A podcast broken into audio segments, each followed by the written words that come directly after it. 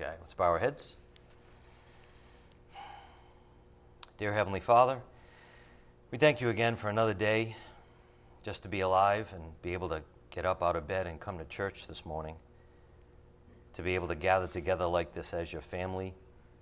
Um, we're here to learn more about you from your word so that we can have the peace that goes beyond all comprehension that you desire for us so greatly.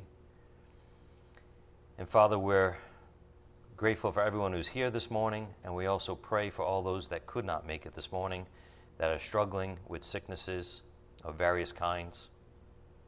You know who they are, Father, and we ask that you encourage them and give them strength and hope and faith as they go through their battle uh, for your glory. And we hope to see them again soon, face to face. Father, we most of all thank you for your precious Son. Jesus Christ, whom you sent out of heaven to become a man and to humble himself in such ways that were totally undeserving. But out of love, he did that all for us, all the way to the cross. Father, help us never be familiar with this crazy show of love for us. Help us grasp it more and more so we can appreciate you more and more. And we ask, Father, for your Spirit's guidance this morning. Uh, help us see what your personal message is for us today as you had this plan from eternity past. We thank you in advance, Father. We ask all these things in the name of our precious Lord, God, and Savior, Jesus Christ. And by the power of your Spirit, we pray. Amen. All right. Well, once again, why is our hope so certain. So, as Pastor would say, I get the fun stuff, and I'm grateful for that. Uh, I get a lot of topics the Spirit puts on my heart to that are um, not as challenging, let's just say, as the ones that Pastor is commissioned to bring to us and confront us with, so that we challenge our own norms, values, uh, what we consider to be normal right? The Spirit's been so faithful and diligent with us to get us to examine ourselves and grow up in the faith. So, you know, that's pastor's calling, apparently. Um, mine seems to be, in a way, to, to bring a sort of a reprieve, maybe, uh, from the pulpit to um, give us some things that, that are, I don't know, more reassuring or whatever. You know what I mean, though. So, as you can tell by the topic, our title, it's about the good news, and it's, we're going to be exploring a facet of why our hope is so certain, why we should be so uh, confident as believers in the Lord. So let's dive into our discussion. Um, when a person places their trust in Christ, just how confident can they be of the hope of eternal life and salvation from their sins? That's maybe another way to put this question on the board. How confident should we be of our hope of eternal life and salvation from our sins? Now, most of you know the answer, at least academically. You know the right answer biblically if you were given a quiz right now. However, none of us carry a perfect, complete hope within us. That's reserved, honestly, for its consummation in heaven when we see the Lord face to face. Only then will we be perfect and have a perfect hope that's undisturbable, if that's even a word. But in this life, none of us possess a perfect, complete hope in our hearts. Not all the time, that's for sure. So, in other words, we all doubt at times, we all lack faith at times because we're weak in the flesh and we're challenged by the things in the world and even our own old sin nature to question, to doubt, uh, to worry, etc.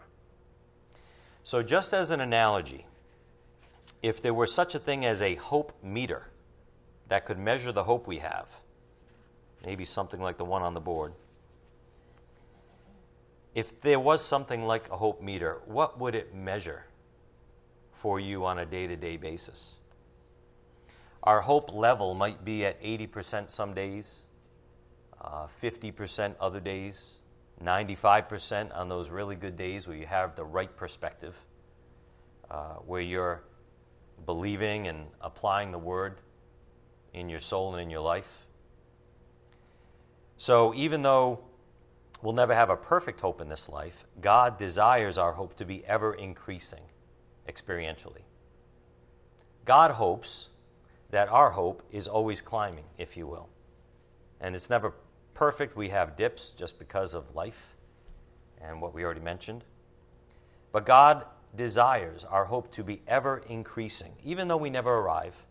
Okay, you remember the asymptote chart where the line always gets closer to the top perfection but never actually touches. But God's desire is for us to increase the certainty of our hope in our hearts. And those who continually submit to his word and his spirit, and that's that's that's a requirement. That's a way God set up life. You, just like we've been in our recent series on peace, you're not going to have peace unless you continually pursue Him and obey the Word of God. You're not going to experience the peace that God meant for you to experience. And so it is with hope. Those who continually submit to the Word and the Spirit, God will grow them and increase their hope over time. As we search in God's Word once again to further understand the things of God, this series is going to explore at least one angle into our main question in hopes of stabilizing the hope in our souls even more individually. So, again, the main question on the table is what is or why is our hope to be so certain? As Pastor Collins might say, we know the data. Many of you know what the Bible says about this. But do we carry a certain, definite, unwavering hope within us on a regular basis? In this series, we're going to see that part of our hope is this on the board that Jesus Christ is our great high priest who perfectly represents us all to God. This is kind of going to be the main theme of the next few lessons. Jesus Christ is our great high priest who perfectly represents us all to God. And for example, that's seen in Hebrews 3:1 and Hebrews 4:14. So that's the angle or the perspective that the Spirit's going to take with us this week. So let's begin by going to Hebrews 3 verse 1. Hebrews 3 verse 1, it's in the towards the back of your New Testament for those of you who are new.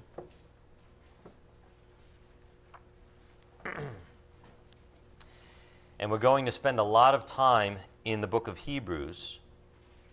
And by the end of this series, hopefully, you'll have a better understanding of this book as well. Um, big picture.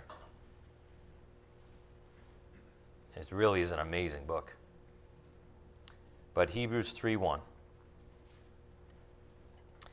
Therefore, holy brethren, partakers of a heavenly calling, consider Jesus, the apostle and high priest of our confession. He was faithful to him who appointed him, as Moses also was in all his house. For he has been counted worthy of more glory than Moses, by just so much as the builder of the house has more honor than the house. For every house is built by someone, but the builder of all things is God. So there's another evidence in the scriptures that Jesus is God. He's not just a man. The builder of all things is God. Now, Moses was faithful in all his house as a servant for a testimony of those things were to be, which were to be spoken later. But Christ was faithful as a son over his house, whose house we are if we hold fast our confidence and the boast of our hope firm until the end. So there we see in verse 1, Jesus is called the apostle and high priest of our confession. And the Lord has many titles throughout Holy Scripture. And he's fulfilled every office perfectly. And that includes the office of high priest. Notice in verse 2 as a man, even though Jesus was also God, he became a man. And as a man, he was appointed by God to this office. And that's very important. So, as a man, he represents us, mankind, to God the Father. And as we're going to see, that's what a priest does. Go to Hebrews 4, verse 14. Hebrews 4 14.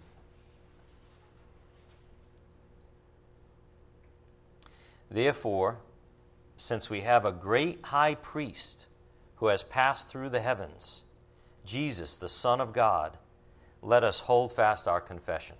So there we have it again. He's called a great high priest. Jesus, the Son of God, since we have him, let us hold fast our confession. It's hope again. For we do not have a high priest who cannot sympathize with our weaknesses, but one who has been tempted in all things as we are, yet without sin. Therefore, in other words, because of him, our great high priest who has now passed through the heavens, right, and represents us, therefore, let us draw near with confidence to the throne of grace, so that we may receive mercy and find grace to help in time of need. That word confidence is very similar to the Greek definition of the word hope, which means confident expectation. So, why are we supposed to have this confidence?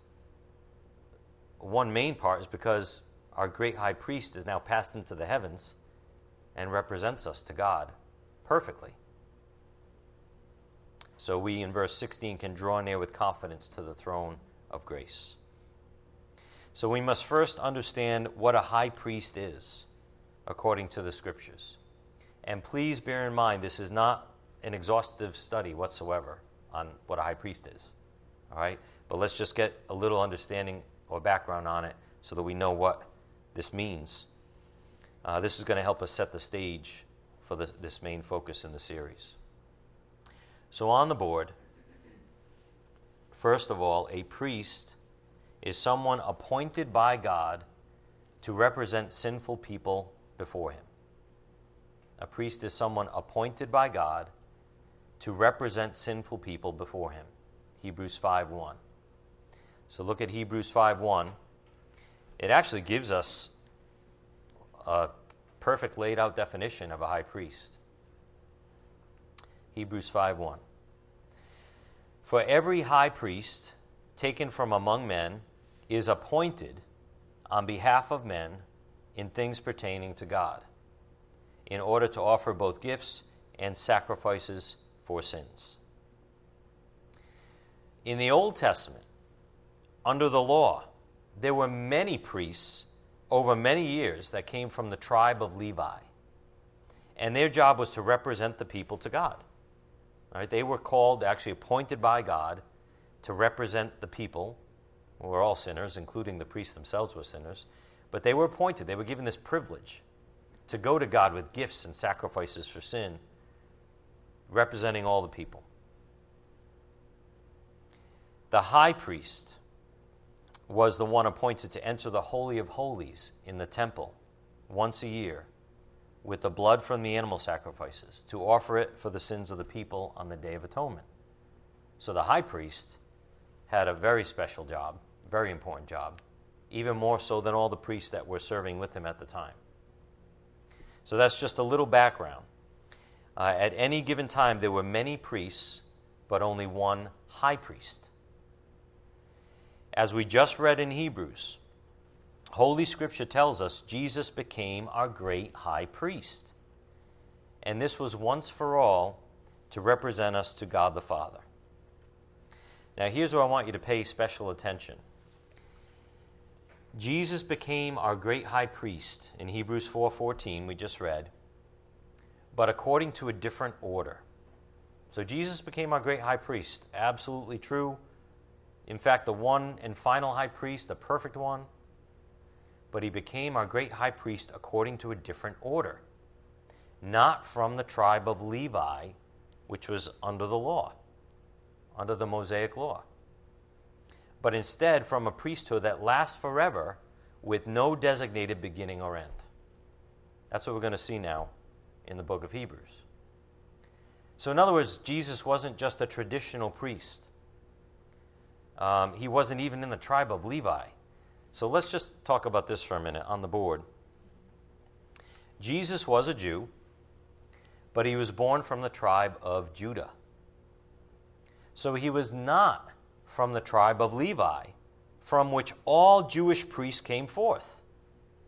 In fact, you had to be from the tribe of Levi if you were going to be a priest for God. You, no other tribe could have any of their peoples be appointed a priest. That wasn't their gift. And only God can appoint any spiritual gift. So, again, just think about this Jesus was a Jew, but he was born from the tribe of Judah. So, he was not from the tribe of Levi, from which all Jewish priests came forth. We're going to see this in Hebrews 7:14, but also in Revelation 5:5. Uh, Jesus is called the, the lion of the tribe of Judah. So we know Jesus is of the tribe of Judah. So he's not qualified, according to the law, to be a priest. So, how is he a priest? Jesus as our Messiah. Now, think about this too.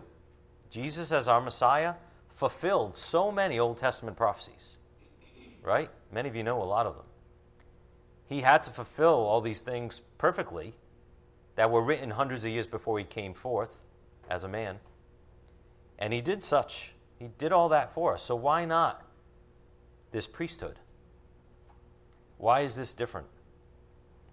Why wouldn't he, if he is our great high priest, have been born into the tribe of Levi? And didn't he have to be? Well, yes, if he was under the law.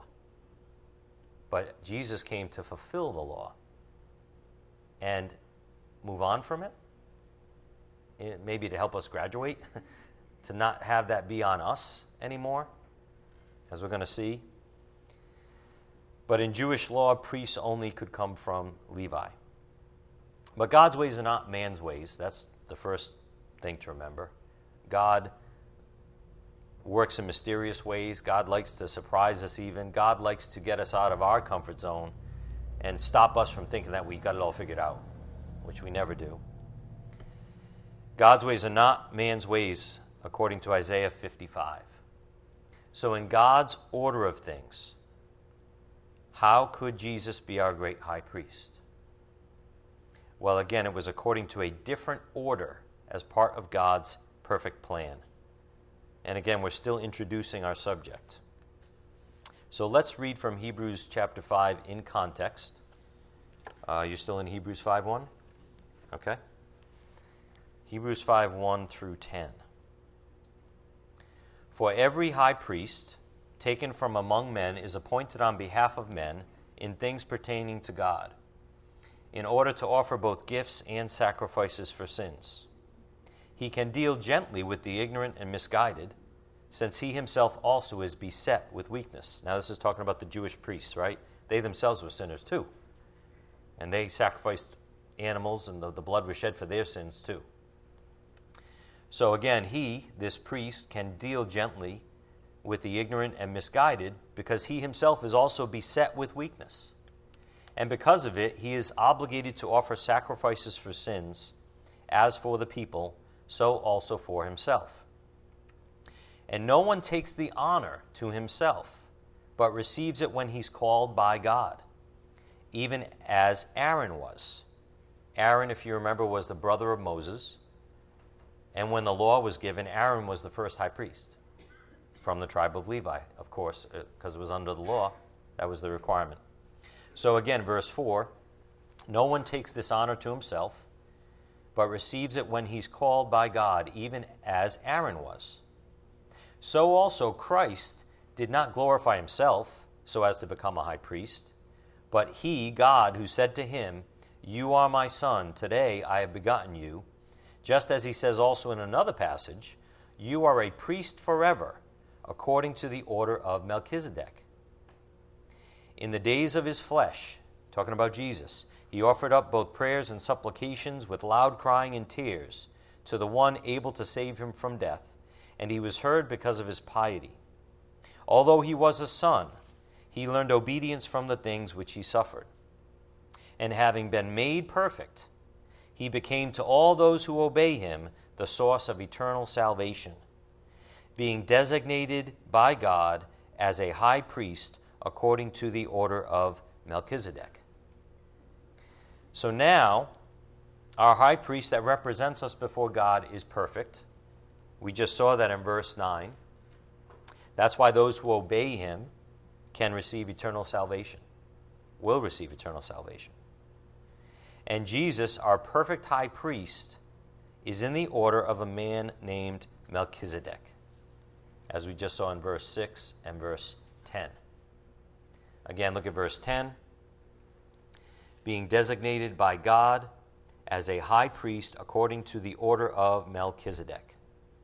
So, again, what we're doing now is we're setting the stage so we can realize why our hope is so certain, why our hope of eternal life is so certain, and salvation from our sins is so certain for those who have repented towards God and trusted in Christ. Those who do that thing, and it's a heart issue between each man and God, as we know, those that do that thing, they are saved and should have a hope and a certainty of salvation.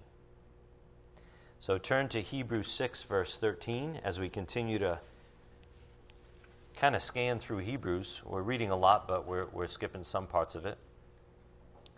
But again, hopefully, this gives you a, a nice big picture view of what Hebrews is about. Hebrews 6:13 For when God made the promise to Abraham, since he could swear by no one greater, he swore by himself saying, I will surely bless you, and I will surely multiply you.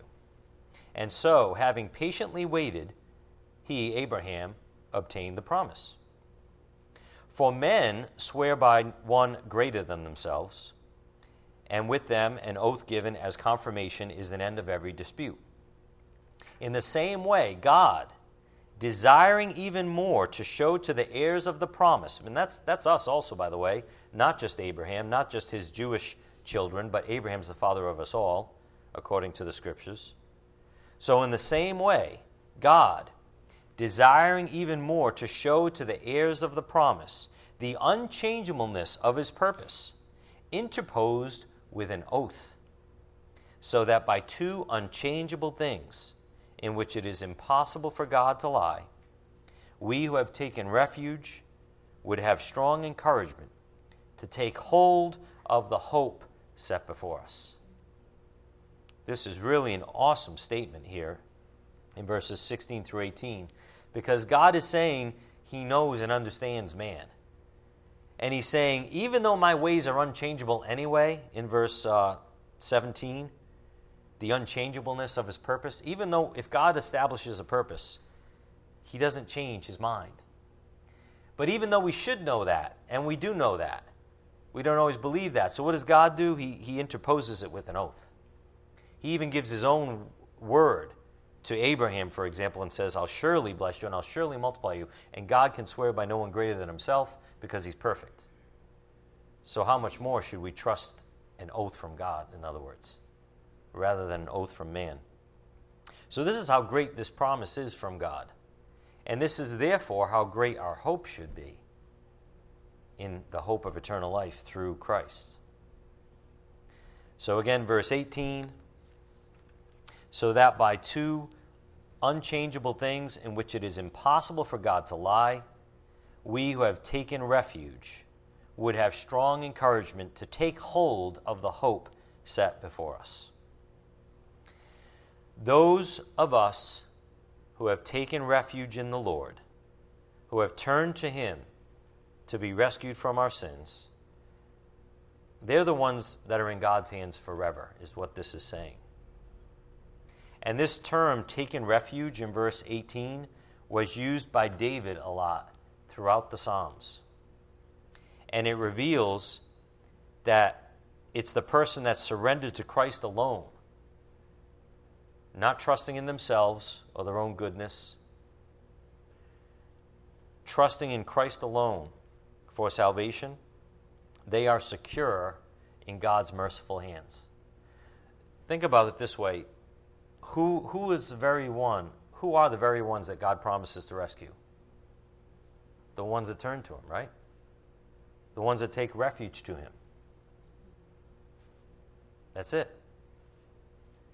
So if that's you, awesome. If it's not you, you should think about it and repent and turn to Him with your heart, not just with your lips. But the fact is, those who have taken refuge in the Lord, God protects. Period. So we're going to see some of this in the book of uh, Psalms. Let's just visit this term, taking refuge.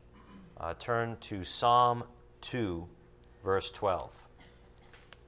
Psalm 2, verse 12. Psalm is, Psalms are right about in the middle of your Bible.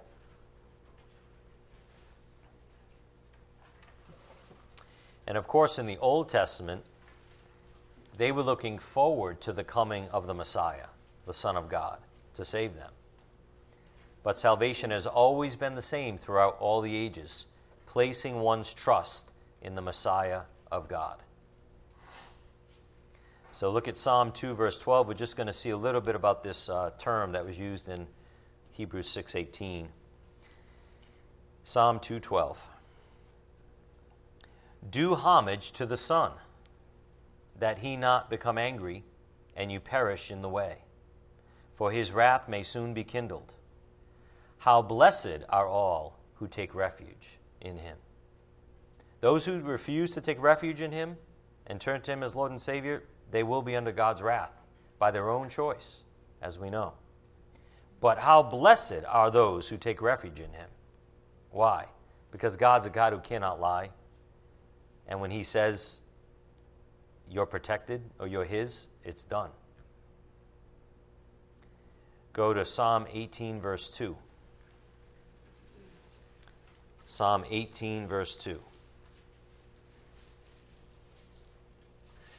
So we just saw in Psalm 2 that we should do homage to the Son. The Son of God is even mentioned in the Old Testament. But Psalm 18:2 we see the same idea for taking refuge. The Lord is my rock and my fortress and my deliverer.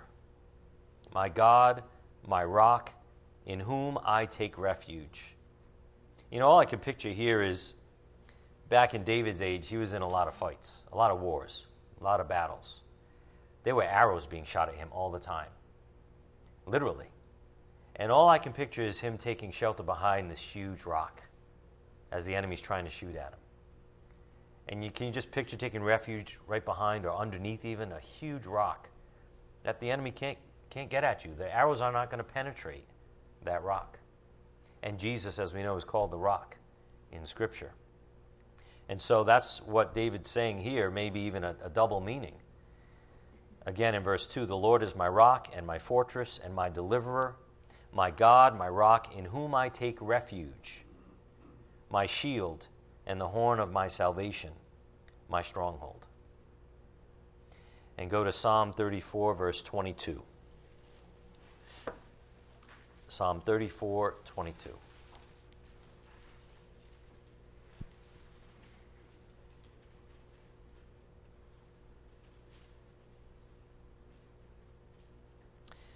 The Lord redeems the souls of his servants, and none of those who take re- refuge in him will be condemned.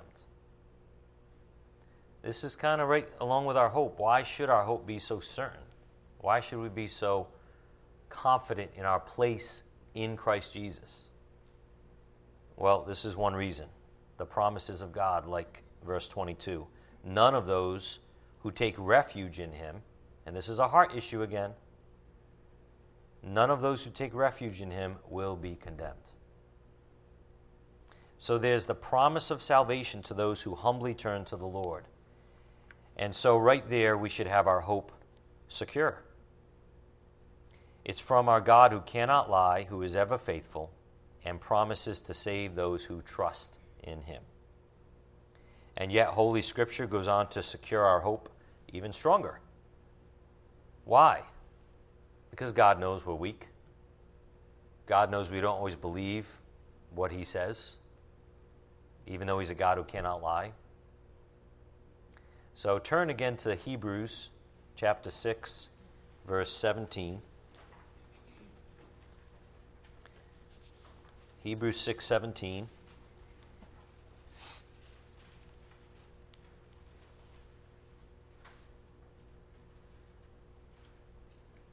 So our hope again should be very secure if we have taken refuge in the Lord. Hebrews 6:17 In the same way God desiring even more to show to the heirs of the promise the unchangeableness of his purpose interposed with an oath so that by two unchangeable things in which it is, it, it is impossible for God to lie we who have taken refuge would have strong encouragement to take hold of the hope set before us.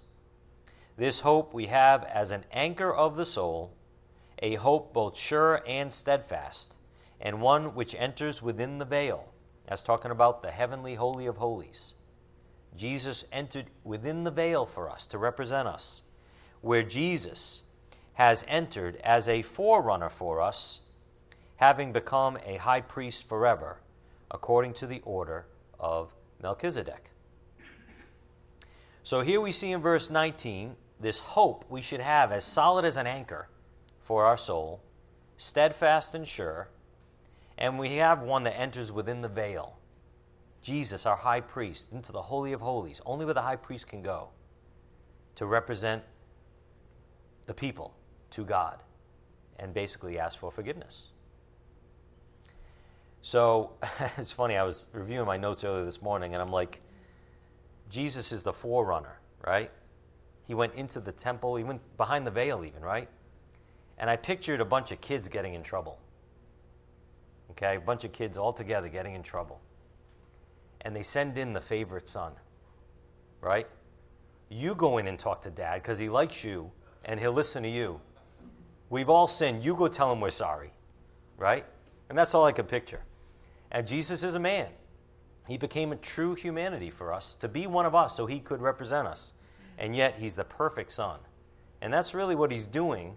You know, it's a loose analogy, but he's going in behind the veil where we can't go.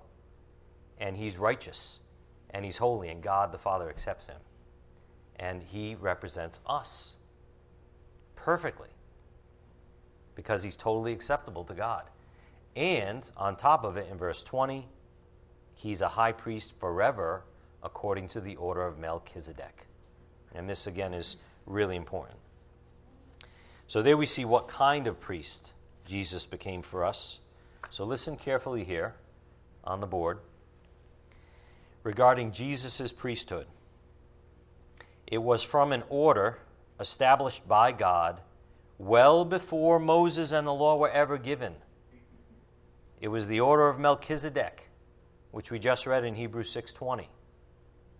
Again, Jesus' priesthood is from an order established by God well before Moses and the law were ever given. So, well before there were ever priests under the law, right, as we know it, well before there were ever animal sacrifices, well before, you know, the tribe of Levi and how the priests had to be from Levi, well before that, Jesus was called a priest in the order of a man named Melchizedek. So I want you to keep the timeline in your head. This was before God created the Jewish race through a man named Abram, and before even his name was changed to Abraham. And even when Abraham became a Jew, it was many centuries later that God gave them the law and the Jewish priesthood. So we're talking centuries before, okay? And also remember, even in this fallen, faithless world, which it was in the time of Abram, God always has his men, a remnant of his servants in the world. One of those remnant, one of those servants that God held for himself in a horrible time on the earth, was a man named Melchizedek. So, just as a side note here, let's remember, okay, as we come to church and we get discouraged sometimes that a lot of people out there don't want anything to do with Christ or won't listen to the good news. Let's remember we're never alone and we're never the only ones following the Lord. Even though it may seem that way sometimes, don't buy that lie. God always has his servants in the world scattered ab- around. You're not always going to meet them. You're not always going to even know they're a servant of God. But they're, they're there doing his will. So even in the time of Abram, well before Moses and the law came about, the world was a godless mess. That's one reason God decided to make a people for himself. He's like, I'm going to start a whole new race, and you're going to be my people, the Jews. But anyway, there were always some faithful servants of the Most High God, and one of them was a priest named Melchizedek. So look again at Hebrews 6:20. I believe that's where you are right now, right? Hebrews 6:20. And let's read verse 20 all the way through um, chapter 7, verse 2, where Jesus has entered as a forerunner for us, having become a high priest forever, according to the order of Melchizedek. For this Melchizedek, king of Salem, priest of the Most High God, who met Abraham as he was returning from the slaughter of the kings and blessed him to whom also Abraham apportioned a tenth part of all the spoils, was first of all, by the translation of his name, King of righteousness, and then also King of Salem, which is King of peace. So here we have our introduction to this man, Melchizedek, King of Salem and King of righteousness also. That might be significant to some of you this man, this priest, was a type of the perfect priest to come, our Lord Jesus Christ. And we see this in his two titles. Go in your Bibles to Psalm 85, verse 9. Psalm 85, verse 9. So this man has these two titles, which, which just so happen to be two of the same titles that Jesus has. Obviously, not a coincidence. Melchizedek purposely was, was appointed by God to be a type of the coming Messiah, the Son of God, to be a type of Jesus Christ. Psalm 85, verses 9 and 10. Surely his salvation is near to those who fear him, that glory may dwell in our land. Loving kindness and truth have met together righteousness and peace have kissed each other. Now, I want you to just think about this. This crossed my mind too here when you read in this verse. Loving kindness, which is the, the Old Testament word for grace, grace and truth don't always seem to mix. Like on our, from our perspective, a human perspective, right? Grace, loving kindness, gentleness. But then sometimes the truth can be very harsh, right? And direct and confrontational. And then it says righteousness and peace, likewise. Just like loving kindness and truth, righteousness and peace have kissed each other. God wants peace with mankind. He wants to offer and does offer peace to mankind. But it had to be through the righteous one. His righteousness still had to be satisfied. And that was Jesus, the perfectly righteous one, our great high priest. And through Jesus, our great high priest, righteousness and peace have kissed each other. That's why we have salvation offered to us freely by grace through faith. Just awesome. But this Melchizedek, this guy in the Old Testament that seems to come out of nowhere, as we're going to see, he's the king of righteousness and the king of peace as a type of our Lord Jesus Christ. Jesus had both of these titles given to him. For example, on the board in Isaiah 9 6, many of you know this prophecy. Uh, we often mention this at Christmas time. For a child will be born to us, a son will be given to us, and the government will rest on his shoulders. And his name will be called Wonderful Counselor, Mighty God, Eternal Father, and Prince of Peace. So there we see Jesus has the same title. And then turn in your Bibles to Jeremiah 23, verse 5. Jeremiah 23, 5. Should be pretty close to the book of Psalms. So we're seeing it now, just, just so we get a clear, big picture. Jesus has the same titles that this priest Melchizedek had. I, uh, Jeremiah 23, verse 5. Behold, the days are coming, declares the Lord, when I will raise up for David a righteous branch. Not just a branch, a righteous branch. And he will reign as king and act wisely and do justice and righteousness in the land.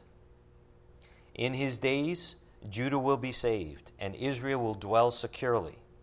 And this is his name by which he will be called, the Lord our righteousness. And that's really a reference to Jesus Christ, who was God, who was the Lord, and this is a prophecy about the righteous ones coming. So we just saw on the board, Jesus is called the Prince of Peace, and in Jeremiah 23 6, he's called the Lord our righteousness.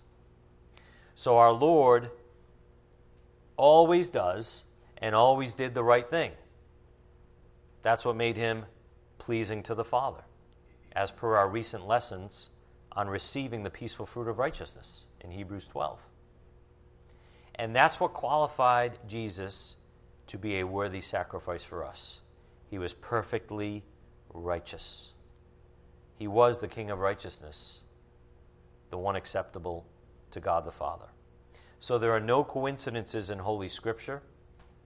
As a type of our Lord Jesus Christ, a man named Melchizedek was given the titles that would point to our Savior and our high priest forever. So go back to Hebrews 7, verse 1. Hebrews 7, verse 1. I hope you're starting to get, you know, kind of a big picture view of this thing as we dive into a little bit more about uh, what this means that Jesus is our high priest and how it relates to our hope. Hebrews 7 1. For this Melchizedek, king of Salem, priest of the Most High God, who met Abraham as he was returning from the slaughter of the kings and blessed him, to whom also Abraham apportioned a tenth part of all the spoils, was first of all, by the translation of his name, king of righteousness, and then also king of Salem, which is king of peace. Just as a side note, king of Salem, Salem means Jerusalem. That's really even before the promised land was given to Abraham. He was the king of Salem, which means peace, and the very name Melchizedek means king of righteousness. And then notice verse 3 without father, without mother, without genealogy, having neither beginning of days nor end of life, but made like the Son of God he remains a priest perpetually. This is talking about this man named Melchizedek. There are no details in Holy Scripture that allow us to limit Melchizedek or to put boundaries on him. It's interesting. Obviously, purposely done by God. But there are no details about where this man came from, when he died, if he died. No details in Scripture purposely given that way by God because, as you can see in verse 3, he was made like the Son of God. He remains a priest perpetually. That means ongoing, permanent, everlasting. And that is directly related to why our hope should be so certain in our hearts. Before we go any further, let's now travel back in time and see what's revealed about this great priest of the Most High God as he was given as a type of our eternal high priest, Jesus Christ. So turn all the way back to the book of Genesis, chapter 14. First book in your Bible, Genesis 14, verse 18. There's not much said about this man throughout all of Scripture. In fact, there's really probably only three passages. We've got the book of Hebrews, he's mentioned quite a bit in relationship to Jesus Christ. He's mentioned here in Genesis 14, and he's mentioned in Psalm, which we will see. But look at Genesis 14, verse 18. And Melchizedek, king of Salem, brought out bread and wine. Does that sound familiar? Talk about prophecy, right? And being a type of somebody to come. He brought out bread and wine. Now he was a priest of God Most High. He blessed him and said, Blessed be Abram of God Most High, possessor of heaven and earth, and blessed be God Most High, who has delivered your enemies into your hand. And then he, Abram, gave him, Melchizedek, a tenth of all. This is almost all we are told about this priest, who Abram, the father of our faith, honored and gave gifts to. In other words, we don't know where this priest came from. It seems like he showed up out of nowhere. We don't know his beginning or his end, which we just read in Hebrews, and that should sound familiar because our Lord Jesus Christ is called the Alpha and Omega, the beginning and the end, in Revelation 22. And yet, this priest represented Abram to the Lord and blessed him. Now, we have one other mention of Melchizedek in prophecy, a prophecy about the Messiah. Uh, turn in your Bibles to Psalm 110, verse 1. Psalm 110, verse 1. So here we're going to see a prophecy about the one who would come, the Messiah, who would be a priest forever according to the order of Melchizedek. So this was, was even predicted a thousand years before Christ came. Psalm 110:1. The Lord says to my Lord, Sit at my right hand until I make your enemies a footstool for your feet.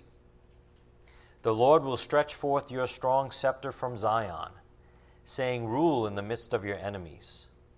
Your people will volunteer freely in the day of your power. In holy array, from the womb of the dawn. Your youth are to you as the dew. And then look at verse 4. The Lord has sworn and will not change his mind. You, talking to the Messiah, the Lord, you are a priest forever, according to the order of Melchizedek.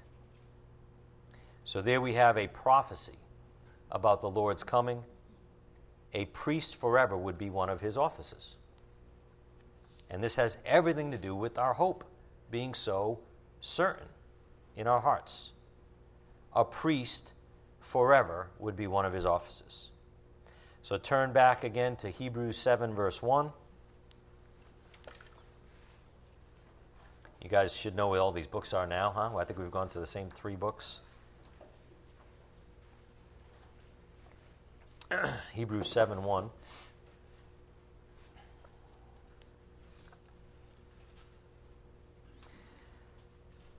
For this Melchizedek, king of Salem, priest of the Most High God, who met Abraham and he was returning, or as he was returning, from the slaughter of the kings and blessed him, to whom also Abraham apportioned a tenth part of all the spoils, was first of all, by the translation of his name, King of righteousness and then also king of Salem, which is king of peace.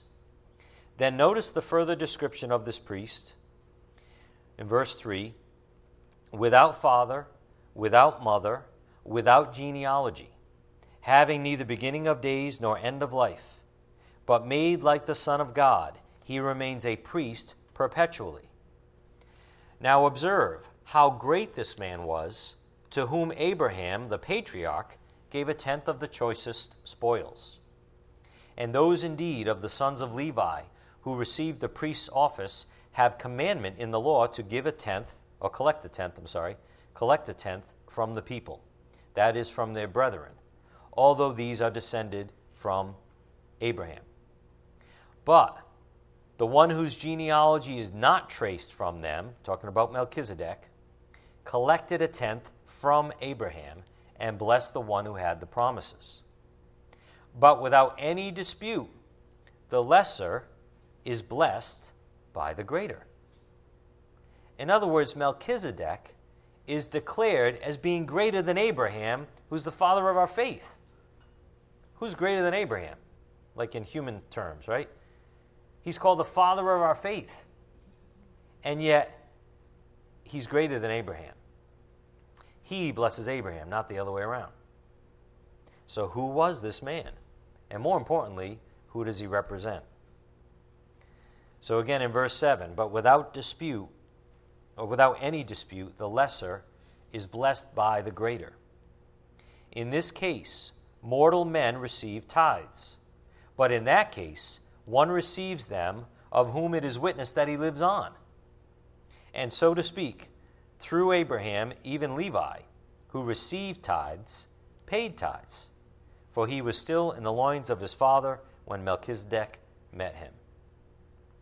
Now, if perfection was through the Levitical priesthood, for on the basis of it the people received the law, what further need was there for another priest to arise according to the order of Melchizedek and not be designated according to the order of Aaron? Remember, Aaron was from the tribe of Levi, the first high priest under the law, right? So in verse 11, it's saying if, if perfection, if we could be made perfect through the Levitical priesthood, that would be wonderful, but we got a big problem. It doesn't, didn't work for us, right? We're sinners. So, what further need, verse 11, was there for another priest to arise according to the order of Melchizedek and not be designated according to the order of Aaron? For when the priesthood is changed, of necessity there takes place a change of law also. For the one concerning whom these things are spoken belongs to another tribe from which no one has officiated at the altar. Verse 14 For it is evident that our Lord was descended from Judah, a tribe with reference to which Moses spoke nothing concerning priests. So we're back to this. Why a different order? Why did Jesus have to come from a different order for priesthood other than the Levitical? it is evident that our Lord was descended from Judah, a tribe with reference to which Moses spoke nothing concerning priests. And this is clearer still if another priest arises according to the likeness of Melchizedek, who has become such not on the basis of a law of physical requirement, but according to the power of an indestructible life. In verse 17, for it is attested of him, Jesus you are a priest forever according to the order of Melchizedek. I hope you go home and just read this chapter through again, chapter 7, because there's a lot there and it can be confusing. Some of you are probably like, what do these, some of these terms mean? But if you read this over and over in context, you see the big picture um, and you see the importance of Jesus coming through the other priesthood, which was with the power of an indestructible life. In other words, what good is it to have a priest that's going to die on you? What good is it to have a priest representing you that's going to die on you and not, not be able to continue and represent you? That's why Jesus came from a different priesthood, a permanent priesthood, and thus our hope. So, again, keep in mind the question on the table, on the board why is our hope so certain?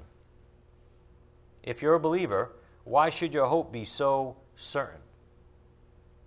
This is one major reason. Again, verse 17. Let's continue reading. For it is attested of him, Jesus, you are a priest forever according to the order of Melchizedek. For on the one hand, there is a setting aside of a former commandment because of its weakness and uselessness. For the law made nothing perfect. And on the other hand, there is a bringing in of a better hope through which we draw near to God. And inasmuch as it was not without an oath, for they indeed became priests without an oath, but he with an oath through the one who said to him, The Lord has sworn and will not change his mind.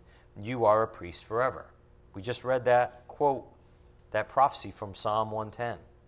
The Lord has sworn and will not change his mind. You are a priest forever. so much the more also Jesus has become the guarantee of a better covenant. The former priests, on the one hand, existed in great numbers because they were prevented by death from continuing. But Jesus, on the other hand, because he continues forever, holds his priesthood permanently. Therefore, he is able also to save forever those who draw near to God through him, since he always lives to make intercession for them. This should start to becoming overwhelming to you. What this is saying. The, the permanency of his priesthood allows us to draw near to God through him, and he always lives to make intercession for them. Verse 26 For it was fitting for us to have such a high priest, holy, innocent, undefiled, separated from sinners, and exalted above the heavens, who does not need daily, like those high priests, to offer up sacrifices, first for his own sins, and then for the sins of the people, because this he did once for all when he offered up himself. For the law appoints men as high priests who are weak, but the word of the oath, which came after the law, appoints a son made perfect forever.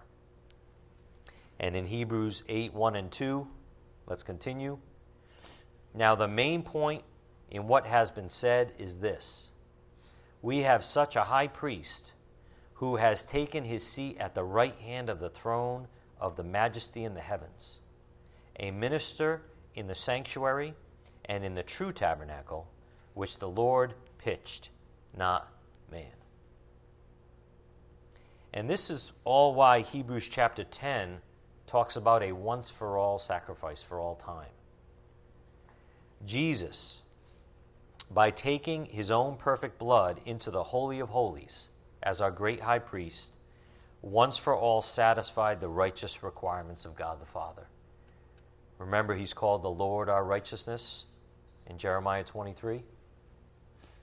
So on the board, the Lord our righteousness.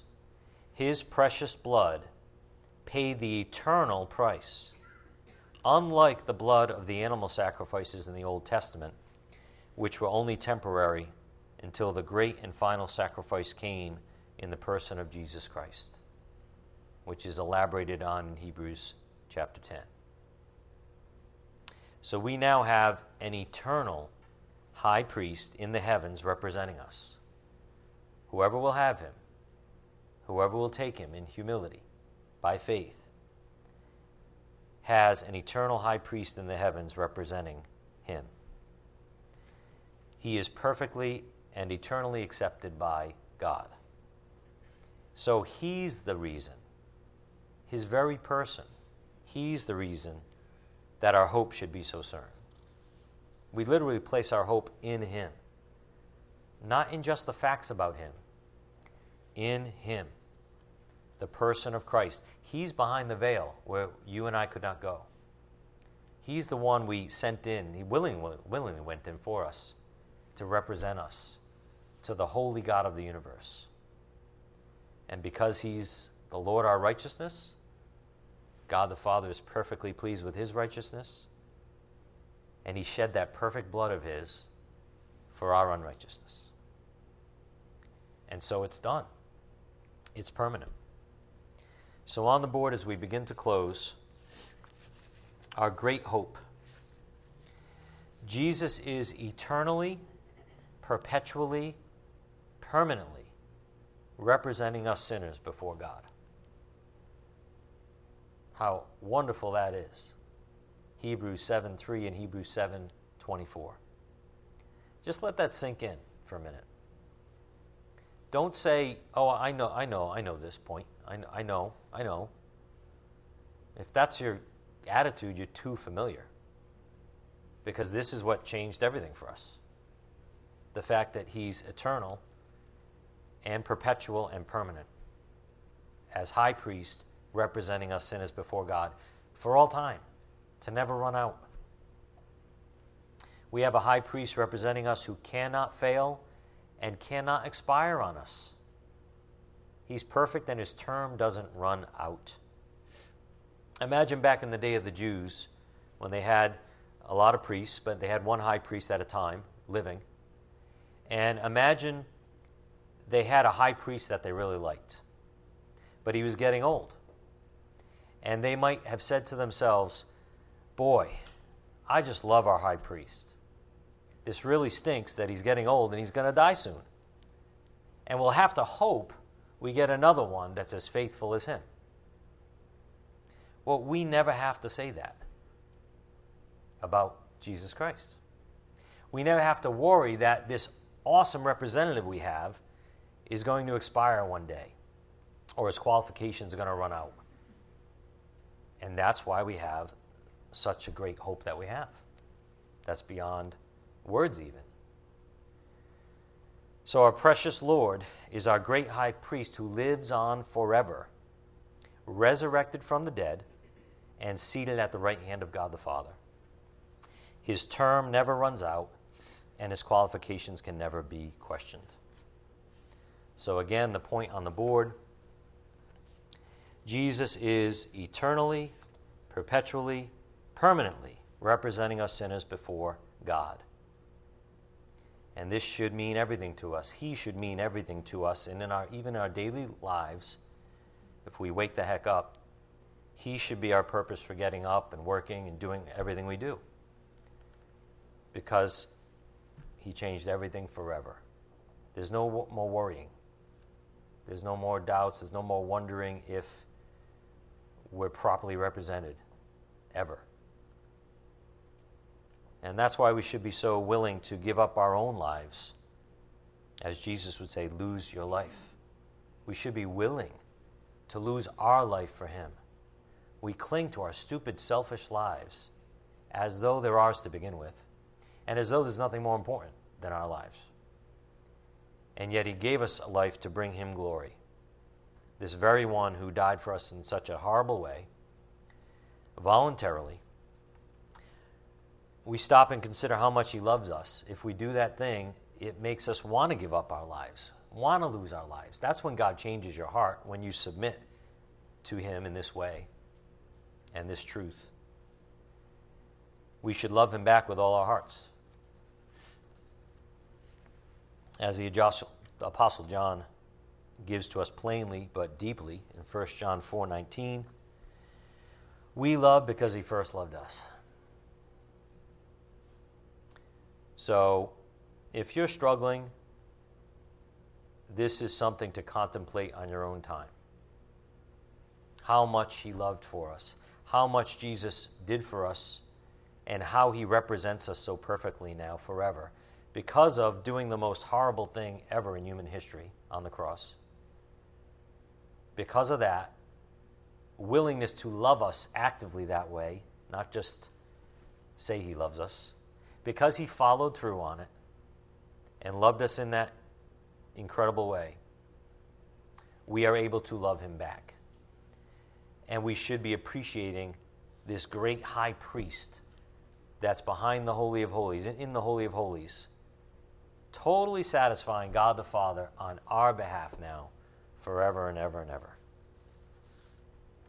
Again, it's really just beyond words. So we'll close there. We'll continue with this series on Tuesday. Uh, just keep this verse in mind, and please read the Hebrew, Hebrews chapter 7 in context for yourselves to absorb more of this big picture. And when we continue on Tuesday, it will definitely help. Let's bow our heads and pray.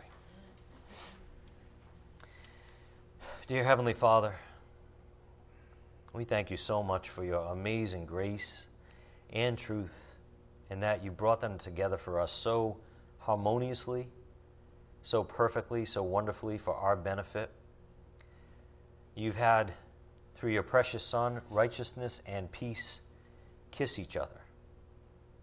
And we have the King of righteousness and the King of peace representing us with you once for all, forever. We're so grateful, Father, that you came up with a plan that was going to be permanent that doesn't allow for any doubt, any misplaced hope, even. But we place our hope firmly in you and your precious Son as our permanent, perfect representative. We thank you, Father, that Jesus was made a priest according to the order of Melchizedek, that he has a unique priesthood that lasts forever. Father, help us live our daily lives knowing this, believing this, trusting in Him, and having this great hope steadfast in our hearts. And Father, we ask that you help us bring these wonderful truths out to a lost and dying world that needs it so desperately. We ask that you bless us all as we go. It's in Christ's precious name we pray by the power of your Spirit. Amen.